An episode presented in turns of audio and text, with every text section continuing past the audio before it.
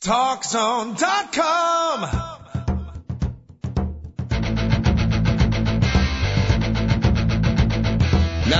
Talk Zone presents Two Guys and a Mic, your mid-morning break sports talk show. It's a passionate yet lighthearted look at the world of sports, featuring the coach, John Cohn, and the big dog, Joel Radwanski. They'll recap the games from yesterday, look ahead to the matchups tonight, and cover a lot more in between. Now, Two Guys and a Mic on TalkZone.com.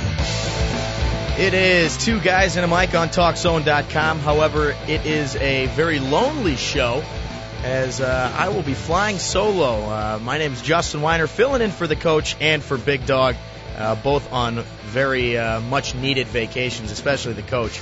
And uh, our, our producer David Olson on the other side of the glass. David, I talked to you about this in, in, in the pre-show, but it's got to be nice to not have to deal with those two for a week. It's always nice to get a break, Justin. Yeah, I'm sure it is. We have a full slate uh, to talk about today. We'll talk about the World Cup. The NHL awards is tonight, or they are tonight. Uh, the NBA draft coming up tomorrow night. Tom Thibodeau, the new coach of the Chicago Bulls, will be announced uh, at the top of this hour, uh, coming up at 11 o'clock.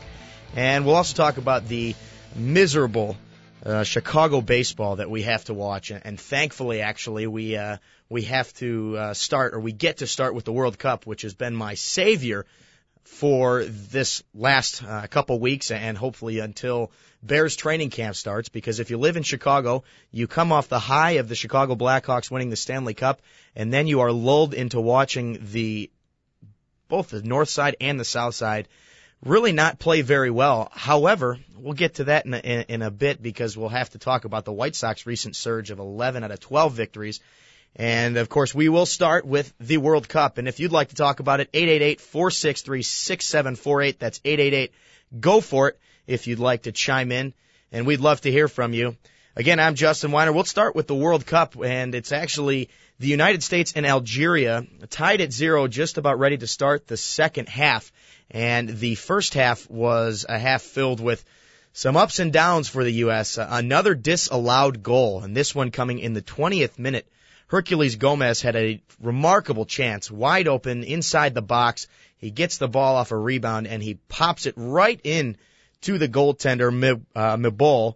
And unfortunately, on the rebound, Clint Dempsey's right there and he's ruled offsides. Now, every replay that I saw, it could have really gone either way. It, it was close, very close. And you look at this team where they come off last game against Slovenia where the game winning goal from Maurice Edu or Maurice Edu was disallowed because of a mysterious foul. You have to wonder how this team is going to come out in the second half. You look at the the statistics here, and it don't it does not bode well for the United States. They are 0-2 and 3 when tied at the half in all of their World Cup matches. That having been said, they also have not won a third game in the World Cup ever since 1950, since they started playing in the World Cup. They have six World Cup appearances since 1950, and they have lost all six of their third games. Now, again, we hope that history does not repeat itself, but the way this game is going, Algeria has not given up a goal in this entire World Cup match. In this entire World Cup. They haven't also scored a goal in their last four matches. So, here's the scenario. In the other game in Group C, England leads Slovenia 1 nothing. They have just started the second half as well. If that game stands, the only way for the U.S. to advance into the round of 16 is to win. There is no ifs, ands, or buts about it.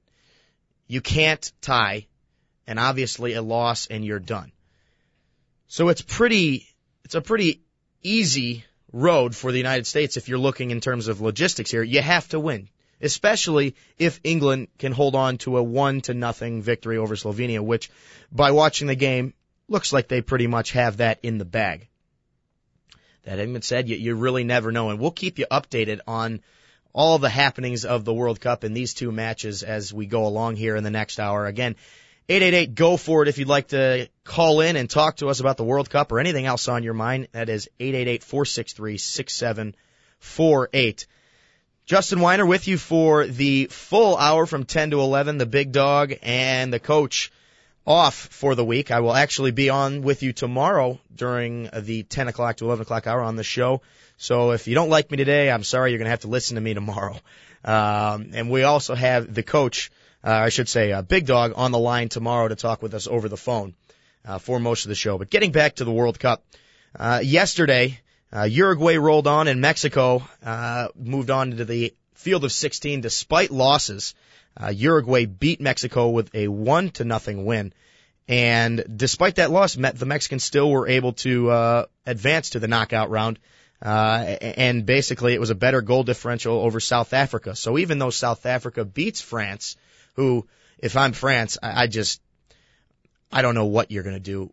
All the all the turmoil with that team, it was almost as if you knew they weren't going to make it past this round. Just the way things were going with the team, uh, the team not wanting to play for the coach. It was just a bad scenario. And then South Africa, which the host team, the host city, they don't get to advance and they're actually the first World Cup host team to fail to advance from the first round. Yet they beat France two to one. So it was kind of a sob story, if you will, in South Africa.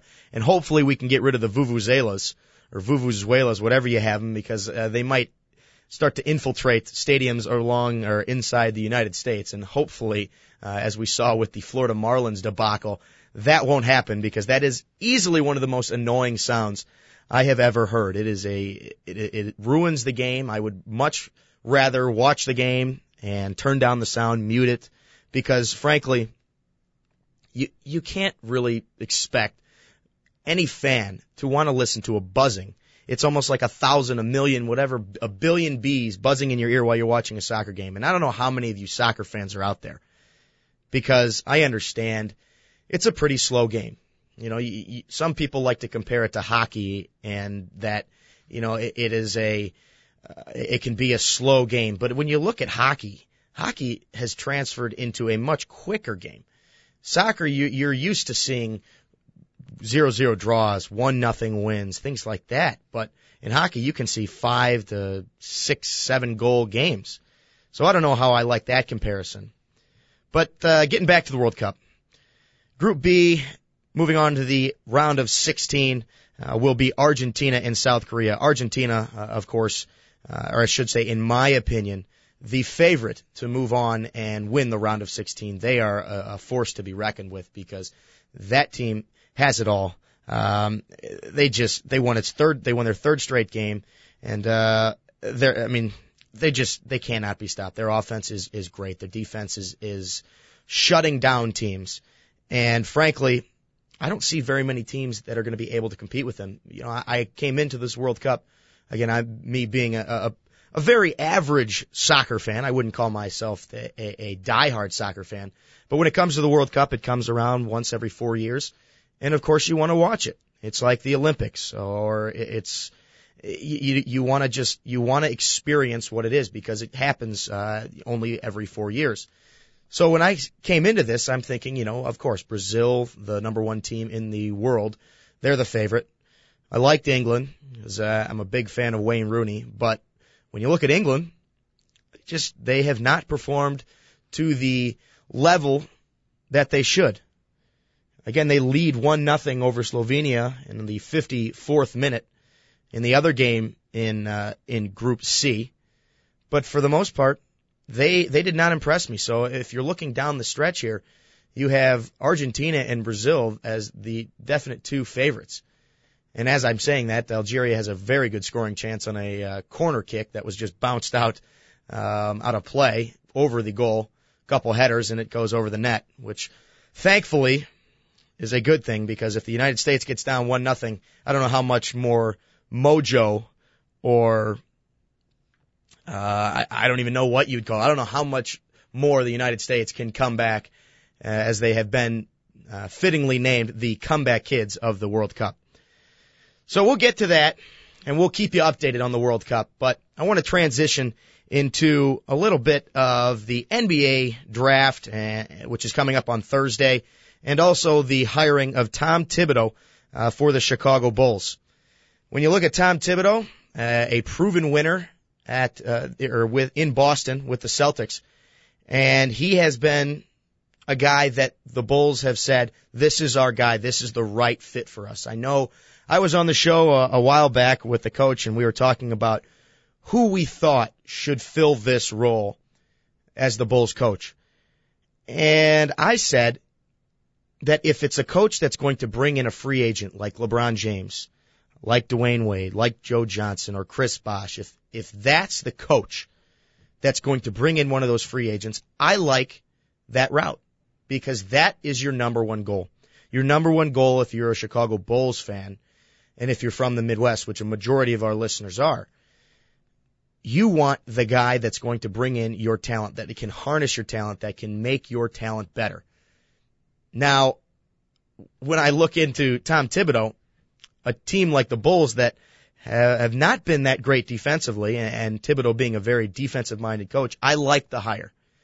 I don't know if he's going to bring in LeBron James. I don't even know if a coach can bring in LeBron James or, or Dwyane Wade, who for all intents and purposes looks like he's staying in Miami and possibly Chris Bosh going with him.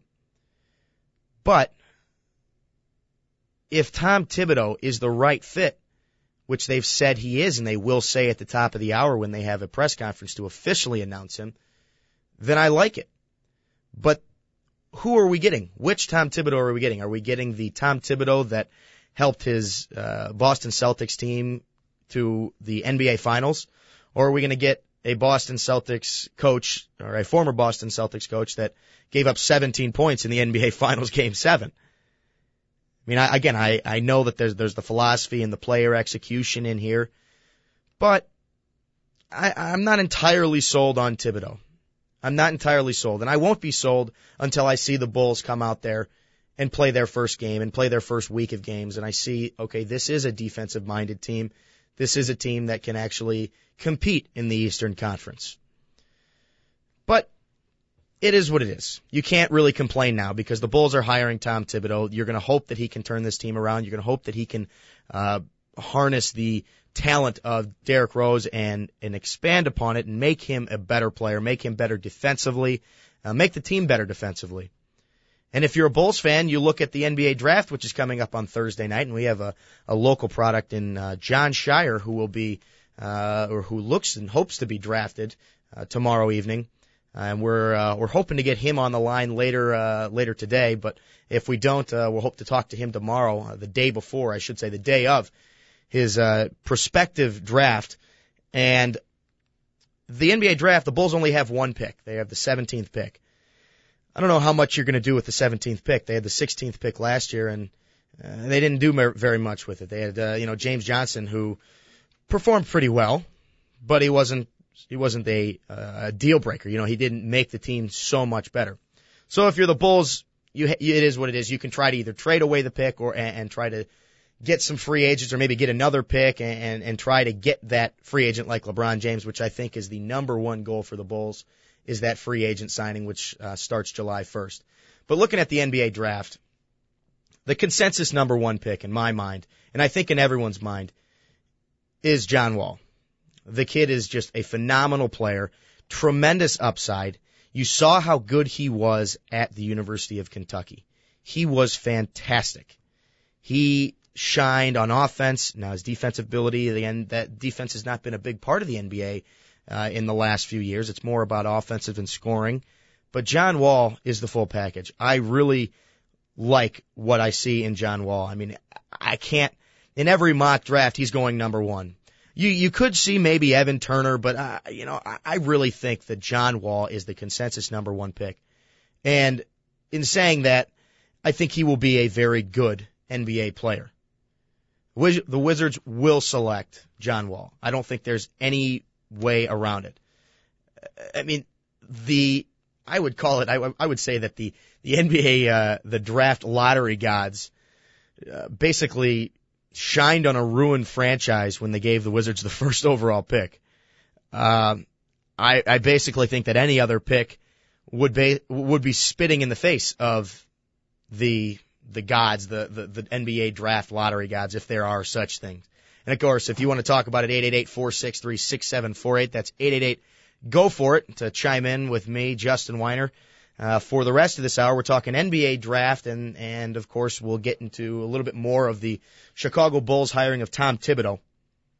But Wall had NBA superstar essentially written all over him uh, in the first half of the college basketball season. I mean, he he faded a little bit down the stretch, and that's when we saw Evan Turner really pick it up. Again, Evan Turner with a back injury, so uh, basically with, with with Turner out, Wall shined.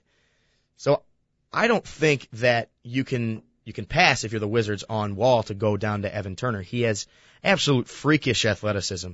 He can make plays that guys like Rajon Rondo can make, who, who's a proven NBA player. And he is going to make the Wizards better. Let's just hope, for his sake, he doesn't run into any uh, uh, gun laws or be carrying guns uh, with him into the locker room, as uh, Gilbert Arenas did, and he doesn't fall into that trap. But you could argue, if you're looking playing devil's advocate here, you could argue that Wall fading down the stretch, maybe you want to take Turner because he's more of a proven player, uh, also a local product, a, a St. Joe's kid, uh, went on to play at Ohio State and, and really excelled at Ohio State. He was fantastic. But I don't think that the Wizards will take anyone else besides John Wall. When you get into the Philadelphia 76ers pick, um, eh, eh, there there really seems to be no debate here. Evan Turner. Evan Turner has to go number two.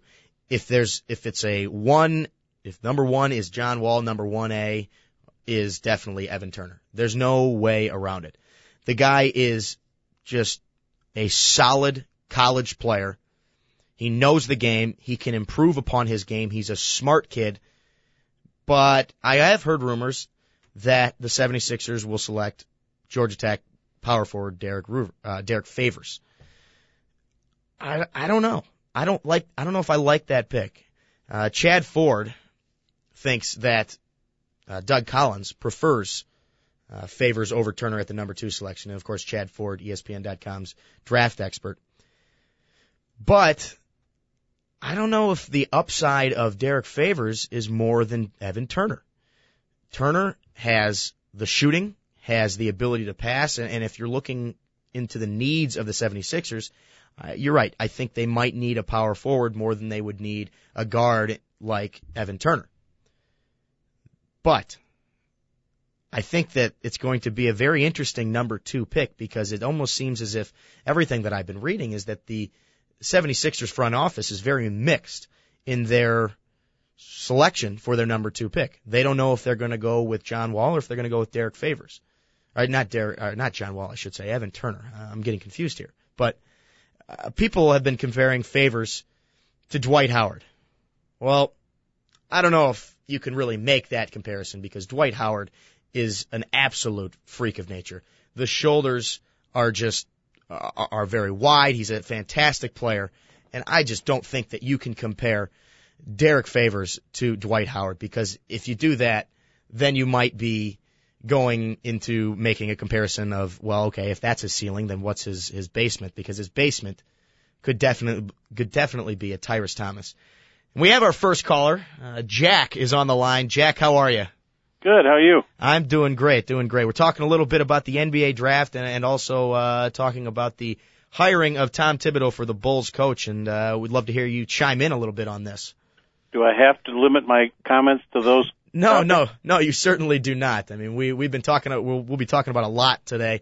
Uh, any the NHL draft award schedule. Maybe get a little bit into the College World Series, uh, which is going on right now. Uh, but uh, yeah, go ahead. What's your thoughts, Jack? Well, I guess I'd like to know what Justin's thoughts are on the resurgent White Sox and who they might be picking up uh, to add to this uh, pennant drive that they seem to be on. Well, uh, I, I mentioned this at the top of the show, Jack, is that the the White Sox have won 11 out of 12. And I actually just wrote a blog about this, a blog post about this on my blog, winerswords.wordpress.com, about how it's, I don't know if it's a coincidence or not, Jack, but ever since the Blackhawks won the Stanley Cup on June 9th, the White Sox have reeled off 11 out of 12 victories.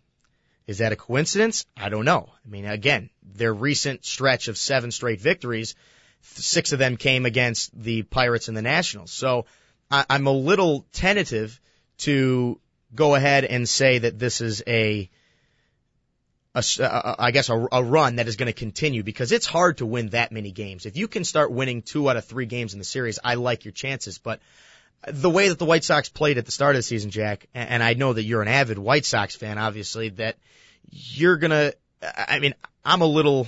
I'm a little interested in to find out how they're going to perform in these next two games against the Braves if they can shut down the Cubs who have been struggling as of late. And you know, I, I'm I'm a little hesitant because I think this might just be a blip on the radar screen. Well, is it true that I understand that you may be spending some of your time over on the other side of town and uh, working with the Cubs? that is true. I, I do work for WGN Radio uh, as my, uh, I guess you could call it my my regular job, uh, and, and having to watch the Cubs, uh, especially last night. And again, we'll talk about this later, but um, the Cubs just they're not a good team. They're a team that's going to have to be a seller come trade deadline. Now, as you mentioned, Jack, in your question, the White Sox could be a team that, as Kenny Williams said in the paper today, he thinks that this is a team where I might have to sit back and say, uh, you know, I might have to be a buyer come trade deadline. And, and I think he, I think if the team continues to play the way they have, you know, it's almost as if the, the, the power of the cup, if you will, uh, has re, rejuvenated the White Sox. And, and they've seen what, and there's, there's some guys, you look at Paul Konerko and Mark Buehrle and guys that have been on a championship winning team that experience that, and you get to see the cup on that Sunday night uh, in uh, Wrigley Field, and you know you get to witness uh, one of the great pitching performances of the of the season. And I think the White Sox, and I know uh, that a lot of people think that this is not just a uh, I, I wouldn't even call it a blip on the radar. I think this is a, a resurgent, resurgence for the White Sox. And, I think if you're looking down the trade deadline, one of the names that has been mentioned, Jack, for uh, about a month has been Lance Berkman uh, a, big lefty bat, a guy that can that can hit some home runs, that can hit for power, but also, and I know that you might be uh, interested in this, but you got to be wondering how Jermaine Dye is looking right now. He's a power bat. Now, granted, he's a righty, but he's not doing anything. What kind of shape is he in? If you if you were worried about the power, because the White Sox until last night had gone eight straight games without a home run, and, and Carlos Quentin hit the one eight games ago and hit the one last night. So uh, my question to you is, Jack, if, if you're wanting, if you really want a power bat and you think that that's your need, do you go after a guy like Jermaine Dye that you let go?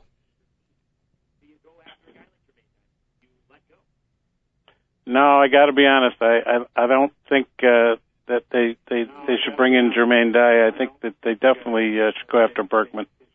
Well, I, I appreciate the call, Jack, and thank you for uh, chiming in your two cents because I think that if you're looking at the White Sox, they're going to have. I, I would agree. I think they have to go with the Lance Berkman route because uh, Berkman is a proven lefty bat. Now his health has always been a concern, but in terms of the way that he can go about a game and change a game with his bat from the left side, that's something that the White Sox really lack in their lineup, and I, I really, I, I think that that is the route they're going to have to go. So thanks for calling, Jack.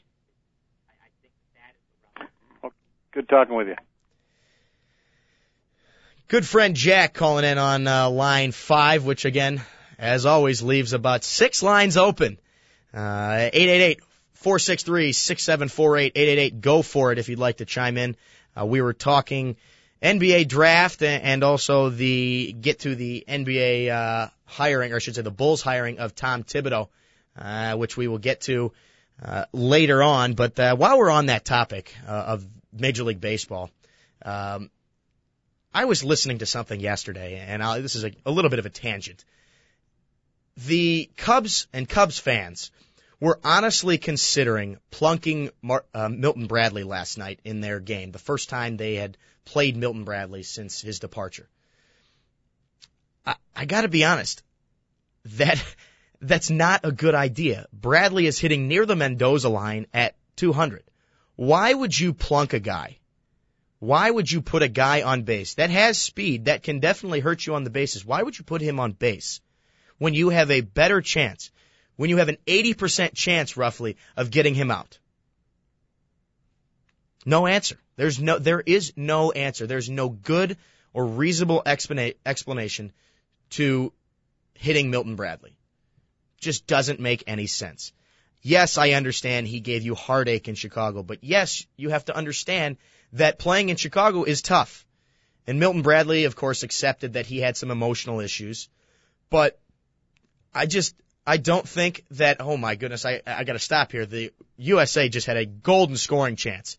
Absolutely golden scoring chance. A cross by Clint Dempsey and then the header, uh, that flew in there by Jozy Altidore right into the keeper. Uh, unfortunately, the U.S. unable to score there, and now you've got uh, Algeria coming on the the other side, and uh, of course they they uh, went a little wide left on that shot, but uh, a little tie in there. Now getting back to Milton Bradley, fans that want to plunk Milton Bradley don't understand the game of baseball.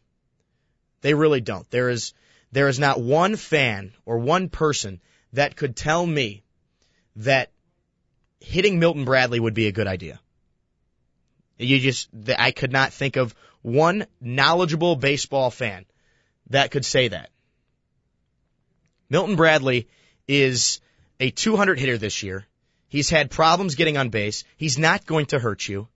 So I really don't understand how in the world Cubs fans, unless you're a meathead, which is essentially what some of these fans sound like. They just want to hit this guy.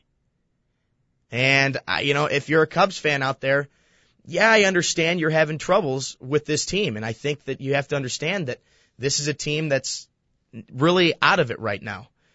And we've got another caller, Mike, who's on line five. Mike, it says here you want to talk about Ryne Sandberg as the Cubs manager. Hi, uh, Justin. This is Mike up in Lake Villa. Yeah, you know what? I'm a big Cub fan, and I've about had it with the uh, Lou Piniella experience. Um, do you think it's time to bring Sandberg up? Uh, is he ready?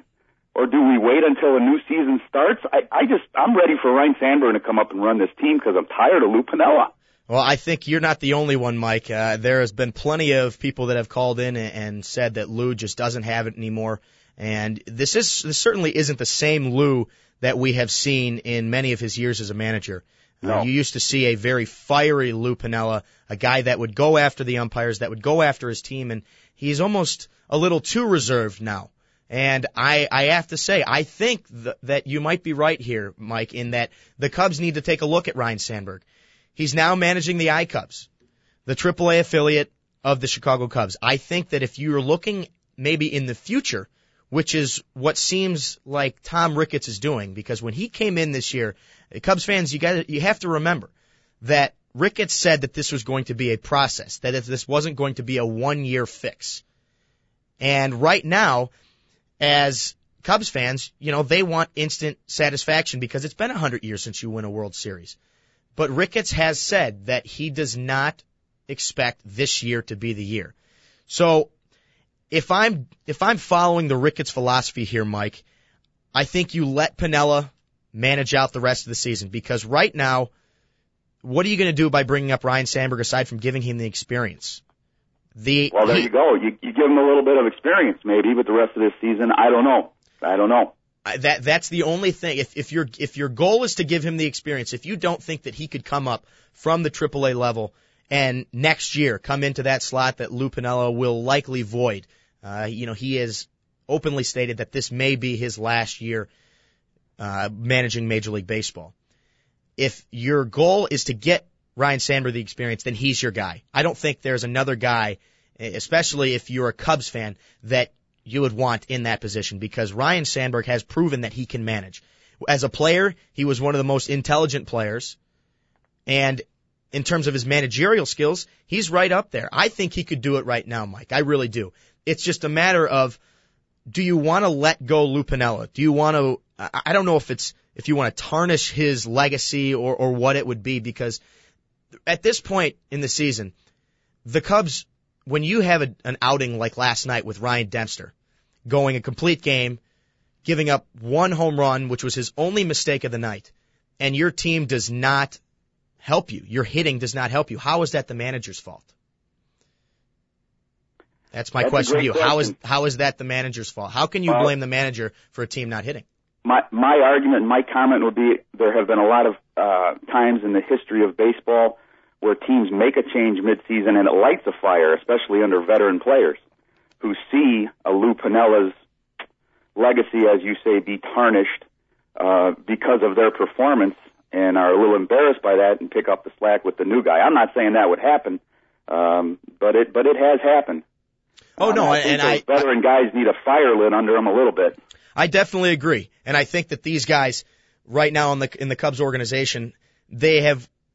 I don't know if I want to say and go as far as to say that they have given up on Lou Piniella, but they certainly are not playing with that same type of gut and desire and heart that you see for the most part in this team. You you see this team, and and a perfect example was last night. If you're Alfonso Soriano, what are you doing running with your head down? And I and I I don't know, Mi- Mike. I I'm sure you've probably coached baseball in your day, and, and if you're a coach and you teach these fundamentals, if you're a major league baseball player, how can you really blame the manager? You know, I, again, I think that lighting the fire would be a great thing for the Cubs to try to get Ryne Sandberg up here, but I'm not sure that that's going to change anything because the way this team is playing, it's almost as if they're uninspired. Okay. Well, thanks for calling, Mike. I appreciate right. the call. Mike and Lake Villa chiming in here on Two Guys and a Mic. If you'd like to chime in, 888-463-6748. We're going to take a break here on Two Guys and a Mic. We'll be back here in, uh in about two minutes here. We'll talk a little bit more about Major League Baseball. We'll get into the NBA draft a little bit more, talk about my top five picks and continue on my top five picks. And we'll also update you on the World Cup game, which right now the USA and Algeria still tied at 0-0 in the 74th minute. Not looking good as England leads Slovenia 1 to nothing. We're back here on Two Guys and a Mic on TalkZone.com.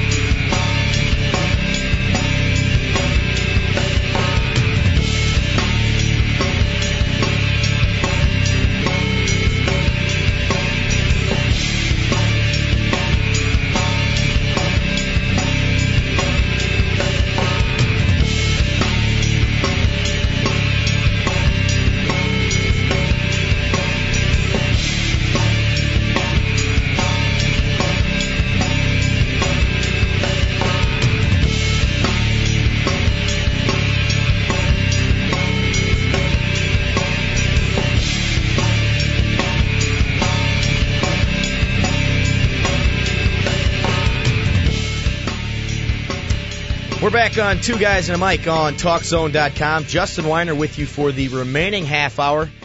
David Olson, our tireless producer engineer on the other side of the glass, gets a week off from the big dog and the coach. However, Big Dog will be calling in tomorrow. I'll have the show with you from 10 to 11 a.m.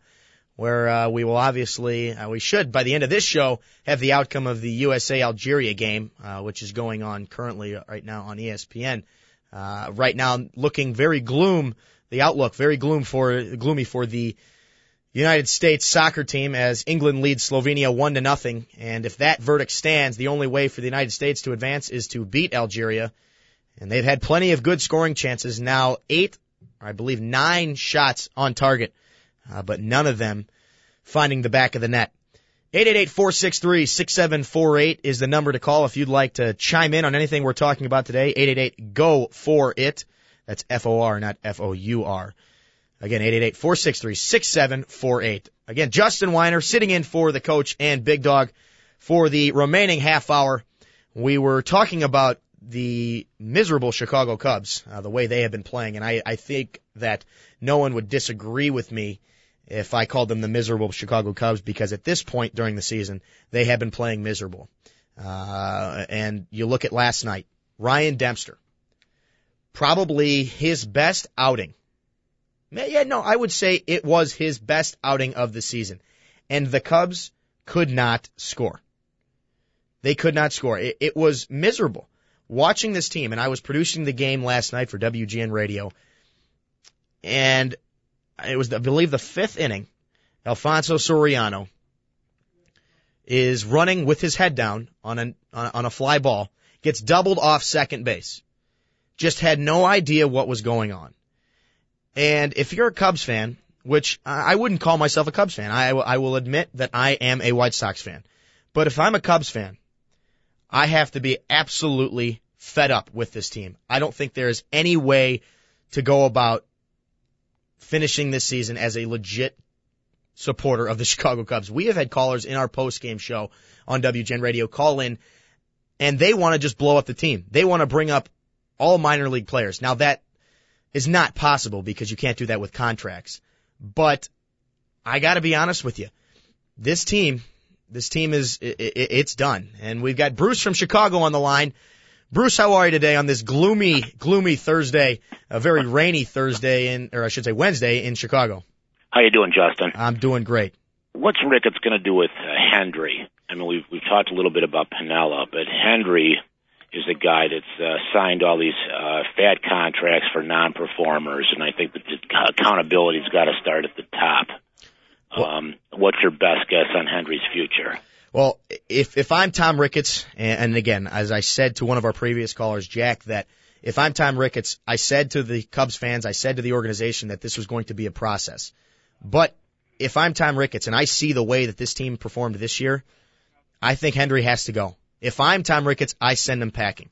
He made some good moves in getting Starlin Castro. He brought him up. You know, he, he has done some good things, but I would agree with you, Bruce. The accountability starts at the top. Jim Hendry has done nothing right now to improve this team the way it has been in the last few weeks. And we will see when we get here in the next few weeks in terms of the, when we get towards the trade deadline and, and what this team is going to do. If Hendry makes a few more bad moves, I don't think there's anything you can do but let him go. Now, if he goes, who comes in? Now that that is a question that I, to be honest, I don't know. I don't know you who you bring in. Burn, burn too many bridges.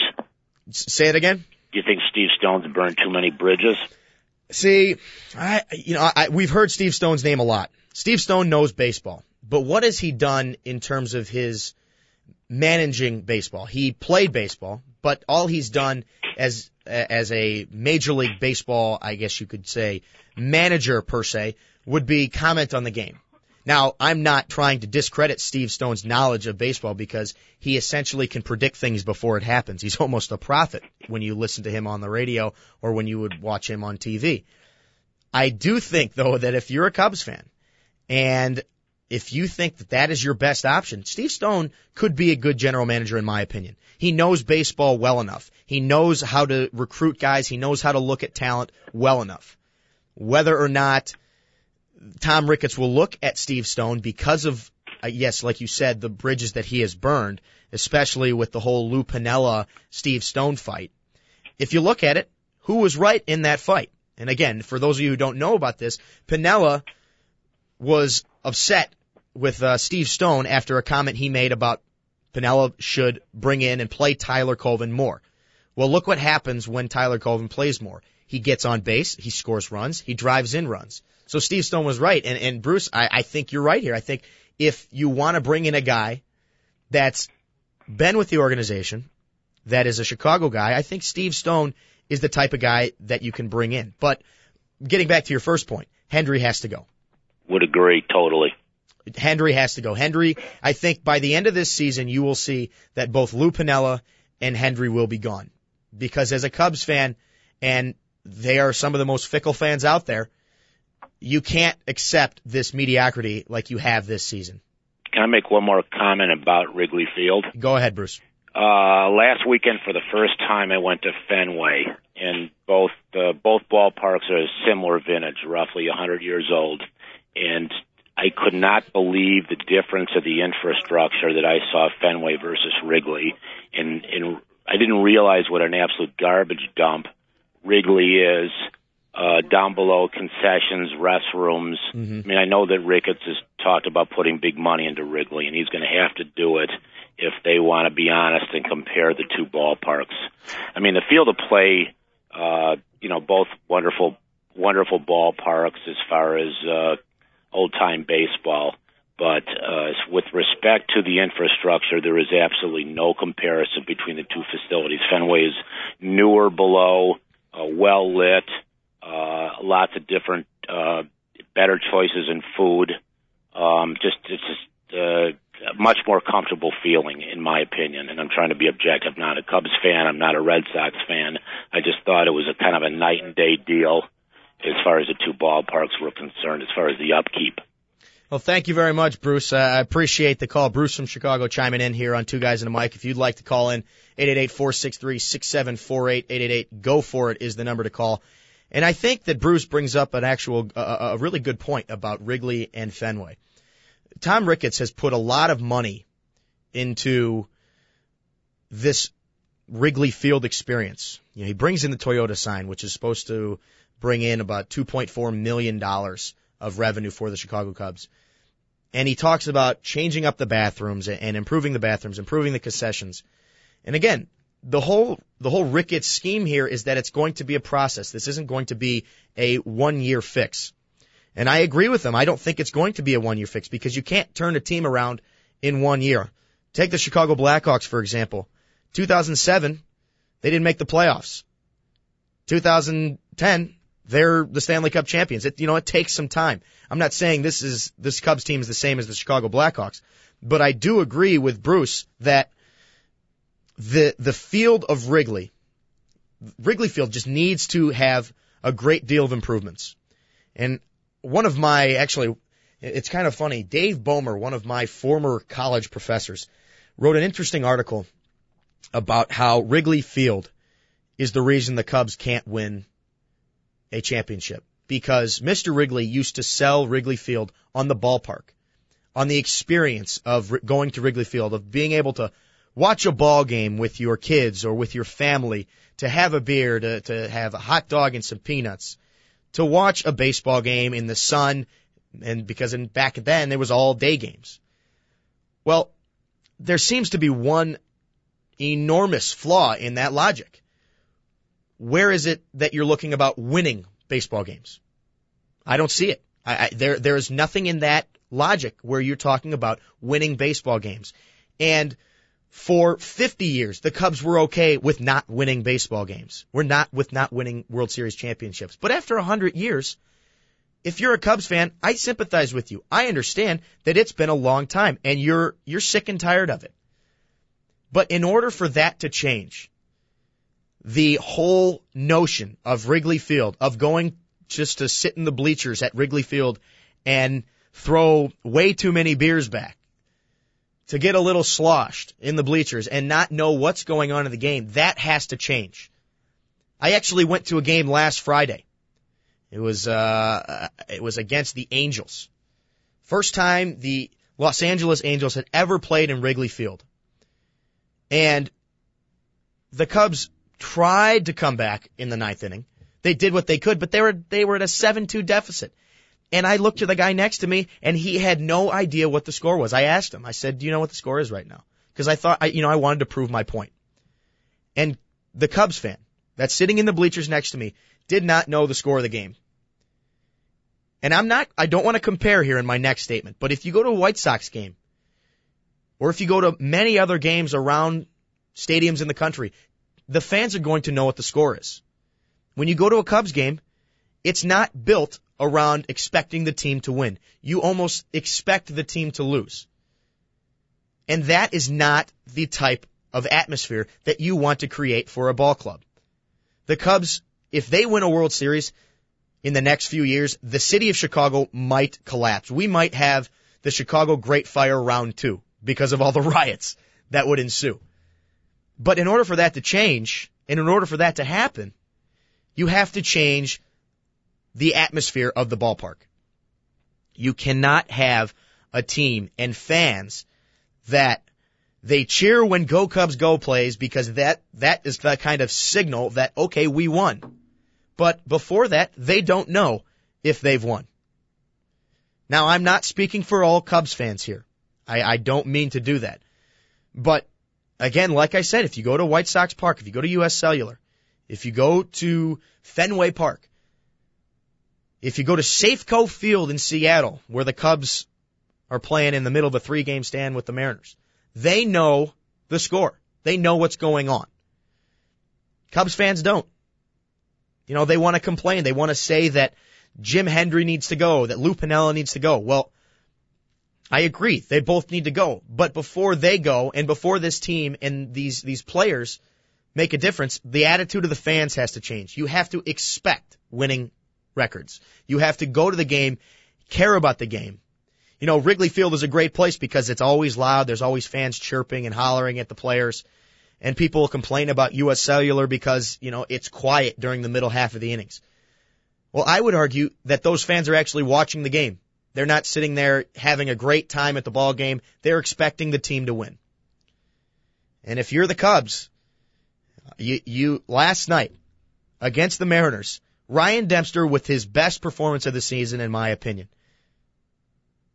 Okay, maybe not his best. You look at his outing against the Dodgers when he won 3 nothing. That was probably his best. But last night, a complete game, eight innings, five hits, two earned runs, gave up and made one mistake, one home run, and he struck out eight. And the Cubs failed to score. It was tough to watch. And if you're a, if you're a Cubs fan out there, which there are plenty of them around the country, I sympathize with you. I've had to watch this team. I've had to produce their games. I've had to go cover their games for the last month and a half now. It's not fun. It's not fun to be a Cubs fan. Now, when we turn the tides over here and we look at the White Sox, it's fun to be a White Sox fan. And that has Cubs fans just irked. They are not happy. Not happy. And before we get to that, our number, 888-463-6748, 888 go for it if you'd like to call in. Two guys and a mic. I'm Justin Weiner filling in for the coach and Big Dog. I'll be with you tomorrow from 10 to 11 and I will be uh, joined on the phone lines by good old Joe Radwanski, the big dog. He will be calling in to chime in, and I'm sure we'll have plenty more to talk about with baseball and also the NBA draft, which is coming up. But uh, getting to a little World Cup update. USA and Algeria tied 0-0 in the 89th minute, scoreless. Scoreless in the 89th minute. And folks, that is not good if you're a USA soccer fan. I don't know how much stoppage time they have, but as of right now, England and Slovenia, England up one nothing in stoppage time. So it's only a matter of time before that game goes final. And the only way for the United States to advance with England winning, they will now have five points. The only way for the United States to advance is to beat Algeria in this game. And they are now in stoppage time. There's four minutes of additional stoppage time. It is do or die for the United States. And this is what you see in Algeria. They have not allowed a goal in this World Cup. And it doesn't look, for all intents and purposes, like they will do that here. And it looks like the United States will have to wait another four years to compete for that gold. I don't even the gold trophy. I don't. I don't even know what you would call that thing. It's kind of a, a couple hands holding up a soccer ball. And Algeria actually with a great scoring chance here, and Tim Howard knocks that one away and has to get the United States rolling here. But getting back to the South Side, the city of Chicago, and I wrote about this again in my blog on weinerswords.wordpress.com. That's Weiners, W-E-I-N-E-R-S, words.wordpress.com. Talked a little bit about the way the cup, and oh my goodness, as I say that, the United States just scored. Oh my goodness. I, I, I'm speechless. The comeback kids. The comeback kids have come back again. This is phenomenal, folks. This is absolutely phenomenal. I don't know if you're a soccer fan. Again, I'm going to go off on a tangent here because this happens once every four years. This is like the Olympics, the World Cup. So much for me saying that the United States can't fight for that little gold ball with the people handing up or holding up the soccer ball. What an unbelievable scoring opportunity. Landon Donovan comes in from behind the play after the keeper stops the ball and puts it in the back of the net and the United States leads 1 nothing over Algeria. The final, England beats Slovenia. If the United States can hold on, they're at in the 92nd minute and they have 4 minutes of stoppage time. They have 2 minutes to kill. If they can hold on, they're going to the round of 16. What a story. What an absolute story. And I'll keep you updated that as we go along here. We only have 10 minutes left on the show. We'll get back to uh, the South Side baseball here in Chicago. The White Sox have just been heating it up ever since the Blackhawks won the Stanley Cup. And I honestly think, I honestly think that the power of the cup, now call me crazy, call me absolutely nuts, but I feel like this White Sox team that has experienced the championship back in 2005. They know what it's like to win a championship. They know what it takes. And all of a sudden they see the Chicago Blackhawks win the Stanley Cup and they say, let's do this. And look what happens. Since June 9th, since the White Sox saw the Blackhawks win the Stanley Cup, they are 11 and 12. Their starters have been lights out. Their hitting has come around. Last night, nine runs against the Atlanta Braves. Tommy Hanson, who coming into the game was one of the Braves' better starters. He comes in and he just gets rocked. The White Sox hitting has come around and their pitching has been great. And as a White Sox fan, I can say this is, this is very fun to watch. And I actually, I actually told my uncle this the other night that they're out of it. Because I, I thought that this is a blip on the radar. And we have two more games against the Braves in this series that, that the White Sox are currently in. If the White Sox can win two out of three from the Braves, if they can take two out of three from the Cubs, you've got a believer in me. And I will go to my uncle and I will say, you were right, I was wrong. Because if, if the White Sox can turn this around and they can make a run, they're now four and a half out of the Central. And that's the only way they're going to make it into the playoffs because the AL is just too good too good for the White Sox to make it in terms of a wild card. They need to win the AL Central, which they have a legitimate shot of doing if they can continue this run. They have been lights out. Gordon Beckham starting to hit. Carlos Quentin starting to hit. And it is just, it's been fun to watch on the south side. This team is starting to put it all together. And it all, maybe what it took was for Kenny Williams to say, look, we just, we need to, we're going to start making some trades. We're going to start making some trades. And as I say that, the United States, a final, they have won and they will move on to the round of 16. Algeria falls and gives up their first goal of the World Cup in their three games. They gave up only one goal. A great effort by Algeria. And obviously a lot of emotion on the field right now as, as Algeria falls to the United States one to nothing. But the United States is moving on to the round of 16. They will advance, as will England in Group C. So if you look at the first six teams in the round of 16, it's Uruguay and Mexico in Group A, Argentina, South Korea in Group B, and England and the United States in Group C. Landon Donovan coming away with the game winner in the stoppage time, which again, the comeback kids, I don't know how much they can do it in the 90th minute plus one minute of stoppage time. Anyway, sorry about that. There's my little tangent on the World Cup because as I said, I love watching the World Cup. It comes around every four years and it's something that you gotta watch and get into. And we'll move again back to the South Side and the White Sox. We have seen a team basically transform the way they have played ever since Kenny Williams, which is what I was saying before we uh, we got off the air. Ever since Kenny Williams had said we need to change things up here. The White Sox have turned it around. AJ Pierzynski, there is no hotter bat in the AL. There's no hotter bat in Major League Baseball. AJ Pierzynski, who, if you're if you're a North Sider, you obviously can't stand that uh, because AJ Pierzynski is like the kryptonite to Chicago Cubs fans.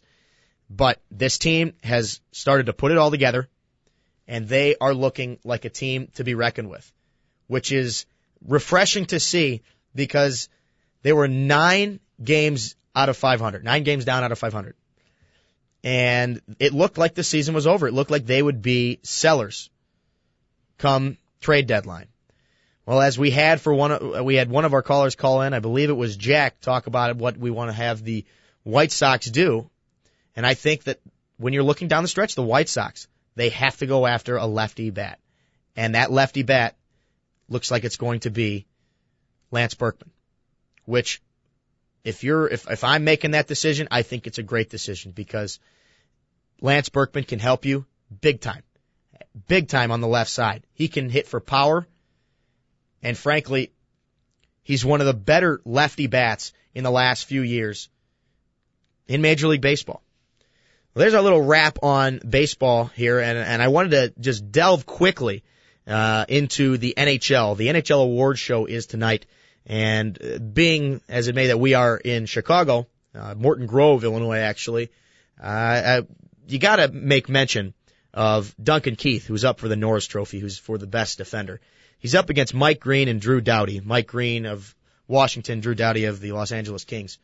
And Duncan Keith, for all intents and purposes, and being as, I would say, yeah, I'll, I'll consider it, being as biased as I am, I don't think that you can say that Duncan Keith doesn't deserve this trophy. Now the trophy was voted on before the playoffs, and Duncan Keith was a big contributor to this, contributor to the Chicago Blackhawks Stanley Cup championship, especially in the playoffs. He was great, but he's going to have a tough time topping Mike Green, who was the runner-up last year for the Norris Trophy, best defensive player of the year, and will likely be the front runner for the Norris Trophy this year. I, I, I mean, I, I can't really, I can't really say that Mike Green's going to win it. I would love for Duncan Keith to win it, but who knows if that's going to happen. I think Duncan Keith has shown that he is a legitimate candidate for this award. But also, the other thing that came out yesterday as the NHL awards being held in Las Vegas, the thing that came out yesterday was the regular season schedule. The schedule, uh, pre, a couple of must see games. First off, the, uh, the season kicks off. The Pittsburgh Penguins open up in their new home, the Consol Energy Center on October 7th. And the Blackhawks, if you're a Chicago fan, open up in Denver on the 7th. But the more important date, if you're a Blackhawks fan, is when they will, and I don't think there was any planning in this. And of course, I'm 100% kidding it when I say that. The Blackhawks will raise their Stanley Cup banner on October 9th against Detroit. That's just, that's too, that's too perfect. That is just too perfect. Anyways, great show for you coming up tomorrow, folks. I will be on with you from 10 to 11 with the big dog, Joe Rodwanski, checking in via the phone line. A USA win, 1 nothing over Algeria, and an England win over Slovenia, 1 nothing, and those two are headed to the group of 16, or the round of 16 in the World Cup. I'm Justin Weiner. Our great producer, David Olson, did a wonderful job today. I will see you tomorrow. We'll talk about the NBA draft. We'll talk about the hiring of Tom Thibodeau, which is coming up here in the next few minutes. And of course, we will talk about Chicago baseball. Two guys in the mic signing off for today. We're on a 23 hour break. See ya.